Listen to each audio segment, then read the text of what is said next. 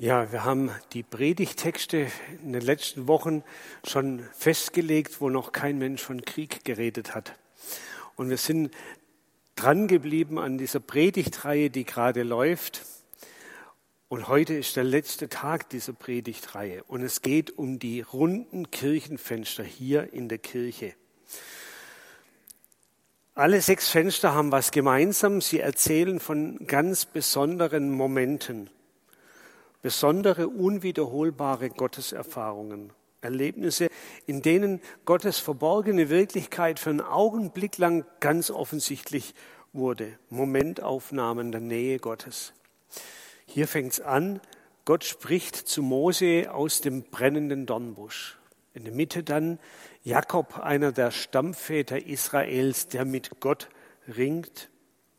Und dort hinten die drei Männer, die aufgrund ihres Glaubens in Babylon in den Feuerofen geworfen werden und dort die Bewahrung Gottes erleben. Und dann geht es hier rüber ins Neue Testament, da ist die Maria, die Besuch kommt, bekommt von einem Engel, der ihr eine Schwangerschaft ankündigt. Und dann im mittleren Fenster der Stephanus, Mitglied der ersten christlichen Community in Jerusalem, er sieht bei seiner Steinigung den Himmel offen. Und jetzt kommt das letzte Bild dran. Könnt ihr es mal zeigen? Ich komme ja nun schon einige Jahre hierher in die Kirche. Ich muss ehrlich sagen, ich habe das Bild auch schon oft angeguckt, aber ich wäre selber nicht drauf gekommen, um welche Geschichte es da gehen soll. Also da fällt mir irgendwie so der künstlerische Zugang, glaube ich. Ähm, und auch jetzt, nachdem ich es weiß, verstehe ich noch nicht alles, was da abgebildet ist, sondern kann da nur Vermutungen ähm, quasi dazu äußern. Heute geht es um eine Geschichte, die wie die Geschichte letzte Woche in der Apostelgeschichte steht. Und es ist eine Geschichte, die auch mit dem Nachbarbild eng verbunden ist, mit der Steinigung von Stephanus. Da war nämlich jemand dabei bei dieser Steinigung, der fand es richtig in Ordnung und gut, diese Steinigung. Da war einer dabei, der hat den Auftakt zur ersten Welle der Christenverfolgung in der Kirchengeschichte ausdrücklich unterstützt und hat sich aktiv daran beteiligt. Ihr ahnt, von wem ich rede, Saulus von Tassus, Jude aus der Diaspora, irgendwo Griechenland, streng religiös erzogen, Absolvent einer Bibelschule. Einer, der sich ganz sicher war, dass man die Lehre, die neue Lehre Jesu mit allen Mitteln bekämpfen muss, bevor sie sich irgendwie ins Judentum reinfrisst und dort den wahren Glauben irgendwie abändert. Und für den wahren Glauben muss man vielleicht schon auch mal über Leichen gehen. Das ist doch klar. Saulus lässt sich alle Vollmachten geben, um Christen in Damaskus aufzuspüren, gefangen nehmen zu dürfen und sie an den Hohen Rat in Jerusalem ausliefern zu lassen, wo sie wahrscheinlich dann auch eine Steinigung erwarten würde. Aber so weit kommt's nicht. Denn vor Damaskus hat der Christenjäger seine ganz persönliche Gotteserfahrung. Ich lese aus Apostelgeschichte 9, Vers 3 bis 9. Auf dem Weg nach Damaskus, kurz vor der Stadt, umstrahlte ihn plötzlich ein Licht vom Himmel. Und vielleicht ist dieses Licht vom Himmel so hell, dass andere sich die Augen zuhalten mit ihren Händen. Wäre eine Erklärung für die Hände da oben. Er stürzte zu Boden und hörte eine Stimme, die zu ihm sagte, Saul, Saul, warum verfolgst du mich? Er fragte, wer bist du, Herr? Und die Stimme antwortete, ich bin Jesus, den du verfolgst. Doch jetzt steh auf und geh in die Stadt. Dort wirst du erfahren, was du tun sollst. Den Männern, die Paulus begleiteten, verschlug es die Sprache. Die Hände könnten vielleicht auch Hände vor dem Mund sein. Sie hörten zwar die Stimme, Doch sie sahen niemanden. Paulus erhob sich vom Boden, aber als er die Augen öffnete, konnte er nichts sehen. Seine Begleiter nahmen ihn an der Hand und führten ihn nach Damaskus. Drei Tage lang war Saulus blind. Er aß nichts und trank nichts. Und da sitzt er da irgendwo in Damaskus in einem Stübchen und weiß nicht, wie es weitergeht und was dran ist. Und dann taucht plötzlich Hananias bei ihm auf, ein Christ aus Damaskus, der sich zu ihm hinwagt, der ihm die Hände auflegt, der ihn segnet. Und plötzlich kann er wieder sehen. Er wird von Gottes Geist erfüllt. Und es dauert nicht lang, dann lässt er sich taufen als sichtbares Zeichen dafür, dass für ihn ein neues Leben, ein neuer Weg äh, beginnt. Und so leidenschaftlich wie Saulus die Christen verfolgt hat, so leidenschaftlich setzt sich Paulus für die Ausbreitung des Christentums ein. Er hat die Fronten gewechselt. Soweit mal schon diese Geschichte zu dem Bild. Wir wollen jetzt ein Lied singen, das ganz gut aufnimmt, was in dieser Geschichte drinsteckt. Das endet mit einem Refrain, ist das, glaube ich. Einen Menschen willst du aus mir machen, wie es dir gefällt, der ein Brief von deiner Hand ist, voller Liebe für die Welt. Du hast schon seit langer Zeit mit mir das Beste nur im Sinn. Darum muss ich nicht so bleiben, wie ich bin. Ich muss nicht so bleiben, wie ich bin. Ich finde, es ist ein großes Stück, wertvolles Stück Evangelium, gute Nachricht, dass Jesus mich verändern kann und es auch will und dass er es gut meint mit mir, gute Veränderungen bewirkt. Lade euch ein, kräftig mitzusingen, auch mit Maske, als Dank dafür, dass es so ist, dass Gott an uns wirkt und als Bitte darum, dass er das weiter bei uns macht. Jesus, zu dir kann ich so kommen, wie ich bin. Eine ganze Reihe von Sprichwörtern verbinden sich mit oder lassen sich verbinden mit dieser Geschichte da vor Damaskus. Paulus ist, so ist jedenfalls in dem Kirchenfenster dargestellt, vom hohen Ross gefallen. Mehr noch, er hat ein Damaskus-Erlebnis. Heute wird man das Vollpleite nennen oder irgendwie so. Wenn sich plötzlich herausstellt, dass du mit deinem ganzen Leben auf der falschen Spur bist und wenn du es nichts anderes mehr übrig bleibt, als dir das einzugestehen, dann ist das ein Damaskus-Erlebnis. Aber zum Glück bleibt sie nicht dabei. Paulus ist auch in Licht aufgegangen, fast ein Kronleuchter. Er hat in einem Augenblick und am eigenen Leib erlebt, was Gnade, Barmherzigkeit, Vergebung bedeutet. Wahrscheinlich Worte, die er vorher schon gekannt hat, aber die jetzt eine ganz neue Bedeutung, eine existenzielle Bedeutung gekriegt haben für ihn. Er hat plötzlich verstanden, was das Wesen Gottes ausmacht. Liebe, die über jede Schuld hinwegkommt, die annimmt, die verändert, die heilt. Ich wünsche uns allen, dass wir auch diese Liebe nicht nur verstehen, nicht nur wissen, sondern auch erfahren, erleben, spüren können, glauben können. Glaube ist ja nicht nur eine Kopfsache, nicht nur intellektuell, nicht nur eine Frage von einem Set von Überzeugungen und Glaubenssätzen, sondern das steckt in dieser Geschichte drin. Glaube ist eine existenzielle Erfahrung mit Gott, eine Herzenssache, gespeist von dem, dass Gott sich, dass Gott uns in irgendeiner Weise berührt drei Stichworte zu dieser Geschichte. Das erste Stichwort Überraschung. Ich habe vorhin schon gesagt, dass diese sechs Kirchenfenster alle verbindet, dass sie Momentaufnahmen von ganz besonderen, intensiven Momenten von Gottes Nähe ähm, darstellen. Es gibt aber noch eine zweite Geschichte, die diese sechs Bilder äh, verbinden. Jedes Mal war das Reden und Wirken Gottes eine Überraschung. unangekündigt, unerwartet zeigt sich Gott auf die eine oder andere Art und Weise. Und man könnte ganz bestimmt noch viele andere Kirchenfenster machen mit unerwarteten, überraschenden Gotteserfahrungen. Wenn Gott in der Bibel redet und handelt, dann ist es ganz oft nichts Vorprogrammiertes, Geplantes, was man lange erwartet oder sogar erbeten hat. Im Gegenteil, Leute erschrecken regelmäßig wenn Gott auftaucht. Sie sind geschockt, sie verstehen gar nicht so richtig, was passiert. Sie können kaum glauben, dass Gott sich ohne Vorankündigung in ihr Leben einmischt und dort alles durcheinander bringt.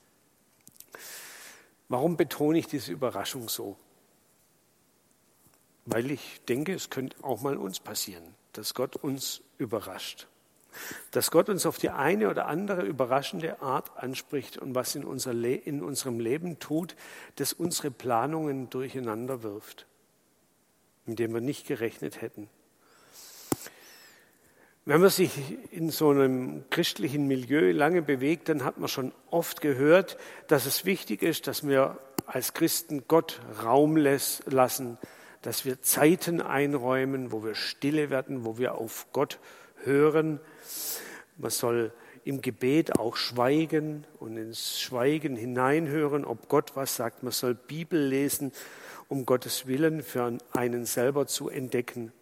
Man soll den inneren Sender auf die Frequenz Gottes einstellen und so weiter. Ihr kennt diese Sätze vielleicht. Das ist sicher alles nicht verkehrt.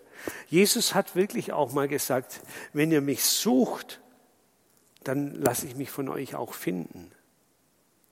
Also von daher lohnt sich das mit der Stille und dem sich einstellen auf Gottes Reden.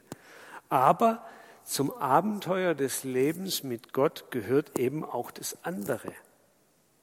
Dass Gott sich nicht an unsere Empfangszeiten hält, dass er meinen Alltag durchbricht, dass er meine Pläne durchkreuzt, dass er mich mit seiner Gegenwart überrascht an einer Stelle, wo ich nicht damit gerechnet habe. Lasst euch doch auch mal von Gott überraschen. Lebt mit einem überraschenden Gott.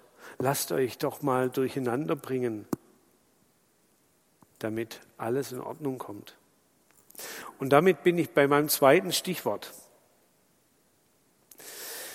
Da halte ich Auswahl zwischen verschiedenen Worten. Ich hätte können sagen Korrektur, Reparatur, Therapie, Heilung. Das passt alles irgendwie. Ich nenne es mal Lebensveränderung. An diesem Tag vor Damaskus wird das Leben von Paulus verändert. Da bringt Jesus was in Ordnung. Da wird ein Glaubensgebäude zerschlagen, korrigiert und repariert. Da beginnt ein heilsamer, lebensverändernder Prozess. Und dieser lebensverändernde Prozess hat eine schreckliche Seite und eine schöne Seite die schreckliche Seite. Der Paulus wird entlarvt. Sein Irrtum und seine Schuld wird ihm mit einem Schlag unmissverständlich klar. Jesus konfrontiert ihn mit dem Satz, ich bin Jesus, den du verfolgst. Eine ziemliche Desillusionierung. Könnt ihr euch vorstellen, was dieser Satz in Paulus auslöst? An Zerbruch an Scham, an Schuldgefühlen, an Demütigung. Paulus, der so überzeugt war von seiner Sache, muss sich eingestehen, dass er mit all seiner Rechtgläubigkeit auf dem genau falschen Pfad war. Paulus ist drei Tage lang blind, er kann nichts essen und trinken. Und das ist ein äußerer Ausdruck von den eigenen, von den Abgründen, die er durchlebt, von der Tiefe, in die er gestürzt wird. Wie geht's euch eigentlich, wenn euch sowas passiert? Wenn euch nichts anderes mehr bleibt, als zuzugeben, ich habe einen Fehler gemacht. Ich bin schuldig geworden. Was ich gedacht und was ich getan habe, war falsch. Es war vielleicht sogar böse. Es hat geschadet, vielleicht mir, vielleicht anderen. Ich glaube, das ist ein richtig schlimmer Moment, wenn wir an den Punkt kommen. Und ich glaube, es gibt in uns was, das mit aller Kraft solche Momente zu verhindern versucht. Solche Einsichten. Im Persönlichen gibt es genauso wie im Politischen. In der Ukraine spielt es vielleicht auch gerade eine Rolle, in dem Kriegsverlauf. Nicht zugeben, dass die Pläne falsch waren. Weitermachen. Wer will schon sein Gesicht verlieren, Schuld zugeben, zurückrudern, sich entschuldigen, für Wiedergutmachung sorgen? Das macht keinen Spaß. Aber ich glaube, das ist immer wieder alternativlos. Wir müssen uns eingestehen, als Menschen sind wir fehlerfähig. Als Menschen haben wir destruktive Anteile in uns. Oder wie es die Bibel sagt, wir sind sündige Menschen. Und es gibt keinen anderen Weg, damit konstruktiv umzugehen, als unsere Schuld und Fehlerfähigkeit einzugestehen, sie vor uns selber einzugestehen, vor Gott einzugestehen vor den Menschen, denen wir geschadet haben, einzugestehen und um Vergebung zu bitten. Bitte entschuldige. Das bringt auch uns runter vom hohen Ross. Das macht uns klein, das demütigt uns, das macht uns angreifbar, aber es ist realistisch und ehrlich. Jesus hat mal gesagt, die Wahrheit wird euch frei machen. Wenn die Dinge auf den Tisch kommen, verändert sich was. Und wir werden merken, wie dann Menschen auf uns reagieren oder wie Gott darauf reagiert. Interessant, wie Gott in dieser Geschichte auf den Saulus Paulus eingeht. Der schöne Teil dieser Lebensveränderungsgeschichte. Jesus sagt nicht nur, ich bin Jesus, den du verfolgst und zeigt ihm damit den Spiegel, guck mal, wer du bist. Jesus sagt auch, doch jetzt steh auf und geh in die Stadt, dort wirst du erfahren, was du tun sollst. Merkt ihr, da geht's nimmer um die Vergangenheit, um das, was da alles war und worauf man womöglich festgelegt werden könnte. Da geht's um die Zukunft. Paulus bekommt da eine Zukunft. Und dann sitzt er da drei Tage und dann schickt Jesus diesen Hananias mit seinem Segenszuspruch. Dann schenkt er Paulus den Heiligen Geist. Und in der Taufe bekommt der Neuanfang so seinen äußeren Ausdruck, seinen öffentlichen Charakter. Wenn Gott uns zumutet, uns zu entlarven, wenn unsere Fehler offenkundig werden, dann geht es nicht darum, uns kaputt zu machen, uns zu zerstören. Jesus ist auch keiner, der nachtritt, wenn jemand am Boden liegt. Jesus bagatellisiert unsere Schuld nicht, aber er ist nachsichtig, großzügig. Die Bibel nennt es gnädig und barmherzig.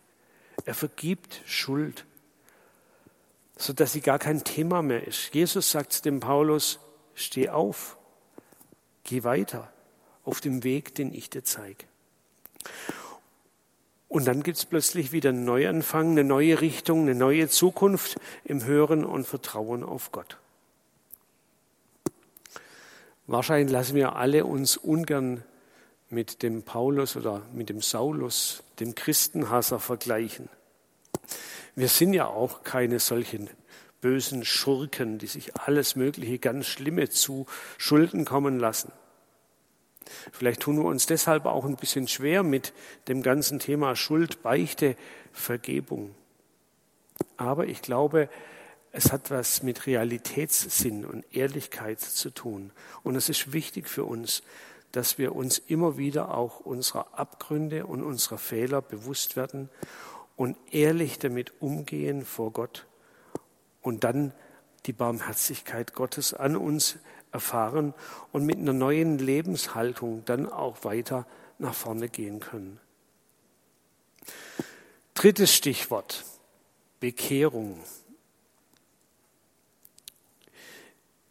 In meiner Bibel äh, ist dieses Kapitel überschrieben mit die Bekehrung des Saulus.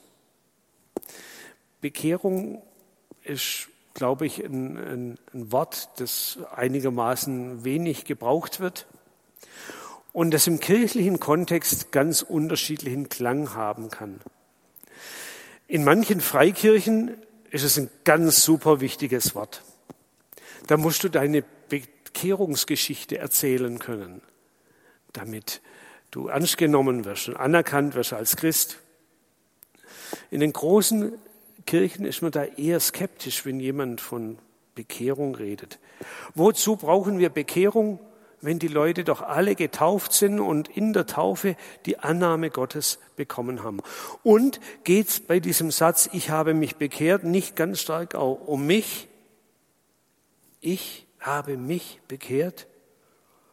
Wie wenn der Glaube was wäre, wofür man sich selber so entscheidet, so aus freien Stücken, aus Überzeugung.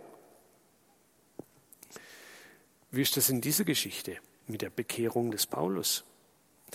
Ich bin mir ziemlich sicher, dass Paulus nicht behaupten würde, dass er sich an diesem Tag vor Damaskus bekehrt hätte. Wahrscheinlich würde er anders formulieren. Er wird wahrscheinlich sagen, Gott hat mich bekehrt. Es ist ja nicht so, dass er da einen Prozess hinter sich gehabt hätte, wo er sich mit dem Christentum auseinandergesetzt hätte und da mal kundig gemacht hätte und, und, und mit sich gerungen hätte und eigentlich schon gewusst hat, ich will da was ändern und dann sich entschlossen hat, eine 180-Grad-Wende hinzulegen.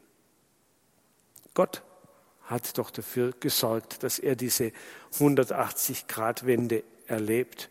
Er steht eher daneben und kriegt mit, was da passiert, was Gott an ihm tut. Klar, er muss auch darauf eingehen, aber es war nicht sein Ding, das alles so zu machen. Und das finde ich ziemlich wichtig.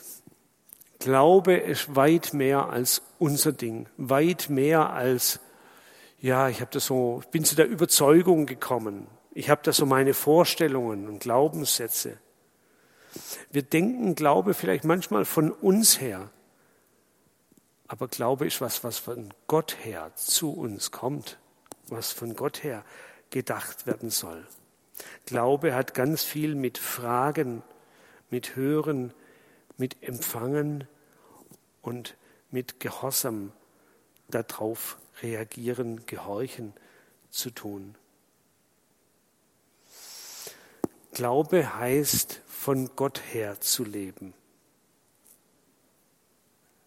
Unser Glaube verdankt sich dem, dass Gott sich immer wieder mitteilt, dass er unser Herz berührt, dass wir von ihm angesprochen werden, dass wir was von seiner Liebe spüren können. Und Frömmigkeit heißt dann vielleicht, dass wir uns dem bewusst aussetzen, dass wir diese Wirkung zulassen und versuchen darauf einzugehen und zu reagieren. Ich komme zum Schluss. Gott ist immer für eine Überraschung gut.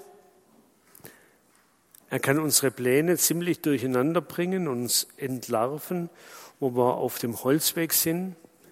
Aber es geht ihm nicht um Zerstörung und Durcheinander, sondern um eine gute Lebensveränderung.